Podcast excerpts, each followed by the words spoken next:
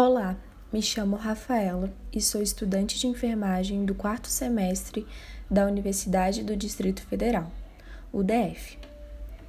Falarei um pouco sobre a sonda vesical de demora e a sombra vesical de alívio ou intermitente. Conteúdo esse muito importante tanto para a sua vida acadêmica quanto futuramente para a sua vida profissional atuando como enfermeiro.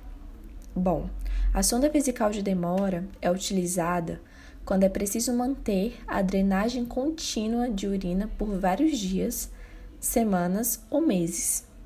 Este tipo de sonda está indicado quando é necessário promover o esvaziamento constante da bexiga, monitorar o débito urinário, fazer o preparo cirúrgico, realizar irrigação vesical ou para diminuir o contato da urina com lesões de pele próximas à região genital.